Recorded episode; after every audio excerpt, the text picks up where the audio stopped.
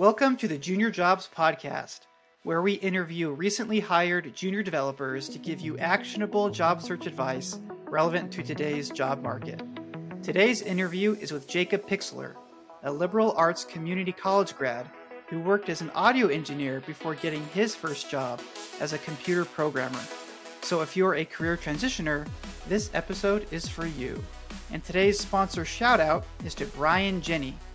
Brian is an engineering manager, mentor, and full stack developer who got a little tired of the watch and type tutorials, so he put together something called Not Another Course, which is a collection of material for JavaScript developers who want to build interesting projects and level up their career. Link will be in the show notes, and if you use the code HAPPYERIK, one word, at checkout, you'll get 10% off. All right, Jacob, well, welcome to the show. Glad you could join us. Thanks for having me. I'm so glad to be here. Yes, glad we can finally connect. I know we've, we've gone back and forth for a few weeks or months now. Yeah, yeah, I'm glad I could finally make it on. Yes. Well, before we dive into it, for our listeners, can you tell us a little bit more about yourself? Of course, yeah. So I'm Jacob. I'm currently a web developer here in Idaho. And I, about nine months ago, that wasn't even nearly the case. So before I started my journey into learning web development, I was an audio engineer. That's what I went to school for. I wound up getting my associate's degree in liberal arts, and I really tried audio engineering for a few years in Nashville. Ultimately, it was me trying to turn a passion into a career, and I was kind of burning myself out. So I needed something that I knew that I liked. Mm-hmm. I, I like coding, you know, but I can't really ruin it for myself that I know of yet. Absolutely. So so yeah, I took a boot camp starting last July. Did it for six months and uh, did my job search for a couple months, and here I am. Very nice. Very nice. So let's talk about yeah. that job search specifically. So, what strategies worked for you to actually get you that job? Good question. It was a it was a roller coaster of different tactics and advice that I had received from other people online, uh, mostly LinkedIn. I pretty much spent 99% of my time on LinkedIn. But what ultimately worked was when I stopped cold applying. And I think even the guy on your last episode mentioned start making it as personal as you possibly can. And when I say that, I mean, would look into a company's employees on LinkedIn and you can see who's a software engineer, who's a recruiter, and I would reach out to a few different software engineers at these companies. I would reach out to recruiters. That's when I actually started receiving responses back. And it didn't always lead to an interview or really much of anything other than just a nice conversation and getting to know someone. Yeah, so what really worked was getting super personal with it, finding employees, especially recruiters and other engineers at companies, reaching out and saying, would you mind telling me about how you got a job with this company if you're an engineer or if you're a recruiter? I'm an engineer looking for work and I I'd love your help if you'd be open to having a conversation. Absolutely. So let's talk about the specific connection that resulted in your current job. Can you tell me a little bit more about what that outreach looked like or how all of the dots aligned to land you in your current role? Yes, yes. So there was a it's a small company out here in Idaho, and I looked at their employees. I reached out to their only other software developer, and I said, "Hey, man, uh, you know, I would love to have a chat and get to know about how you landed uh, this role." And he ghosted me. yeah, he actually never got back to me. I also reached out to the recruiter there because they did have a web developer posting up, and I reached out to her like what I said earlier. I said, you know, I've applied to this position. I'd love to know if there's anything I could do to stand out to you guys or any any way we could chat. And she ultimately got back to me and wanted to schedule an interview. So that was the connection. Reaching nice. out that recruiter at that company. Very nice. And how did you find that company then? Was there a specific job board or a newsletter or some type of service that surfaced that opportunity to you? Yeah, so it was LinkedIn. I started narrowing my search results as, as much as I could. It used to be worldwide, remote, whatever developer job is out there. It got really narrow. I narrowed it down to 50 miles within my radius, entry level front end jobs. I just tried to be as specific as I could and as close to home as I could. That wound up giving me more small companies that weren't uh, showing up in my searches before and they were close to home and I think that that that could be a a good way to go about it. I don't know. It worked for me. are you remote yeah. for your current job or are you in the office for what you do? I'm currently in the office. There's like I said there's one other software engineer and I think they have they have all of their employees in office. I think a big reason for them having us in office is because there's no senior dev, there's no software engineering manager. I just don't think they really know how to manage software engineers super well. So I think it just makes them feel more comfortable having us there with them. Sure, kind of the the blind leading the blind there for a while, just a bunch of juniors and mid level helping each other out.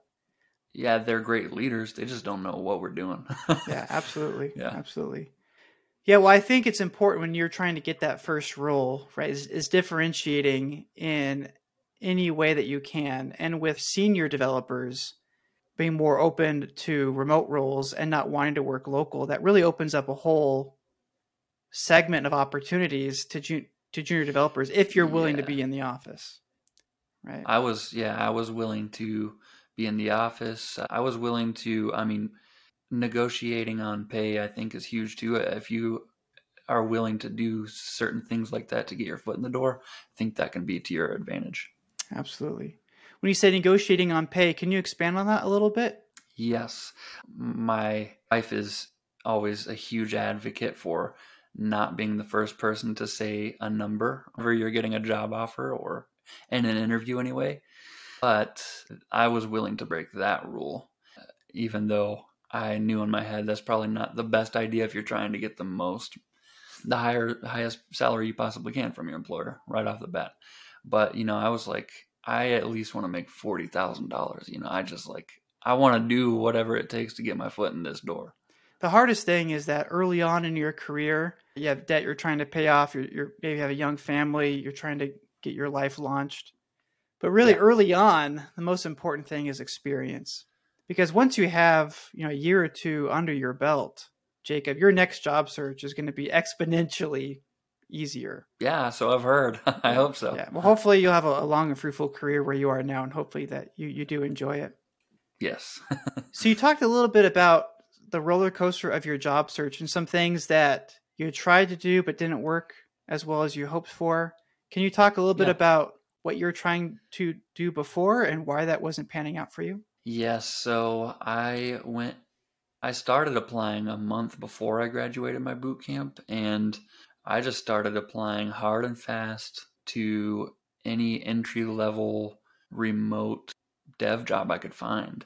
Just cold applying without reaching out to anyone. No software engineers or recruiters or anything. I was just, I was like, surely, you know, if I put in hundreds of applications, my odds of getting some kind of callback are high, right? But that was not the case. I, so uh, I would say I, in total, I put in 400 applications, I want to say. Cold applying did not work for me. Yeah, and that's because, from my experience, that's what everybody's doing, right?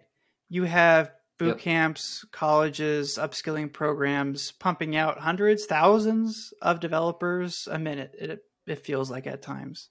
Yeah. And the standard operating procedure for trying to get your job is cold application. So junior level roles are oftentimes flooded with hundreds, if not thousands of applicants. Yeah, I'm sure. Yeah. yeah, it was always discouraging too whenever you you can see this job posting has you know 600 job applicants and it's like gosh, I'm going to apply anyway, but it sucks. Yeah, absolutely. So, doing what you did and that is finding a way that you can stand out.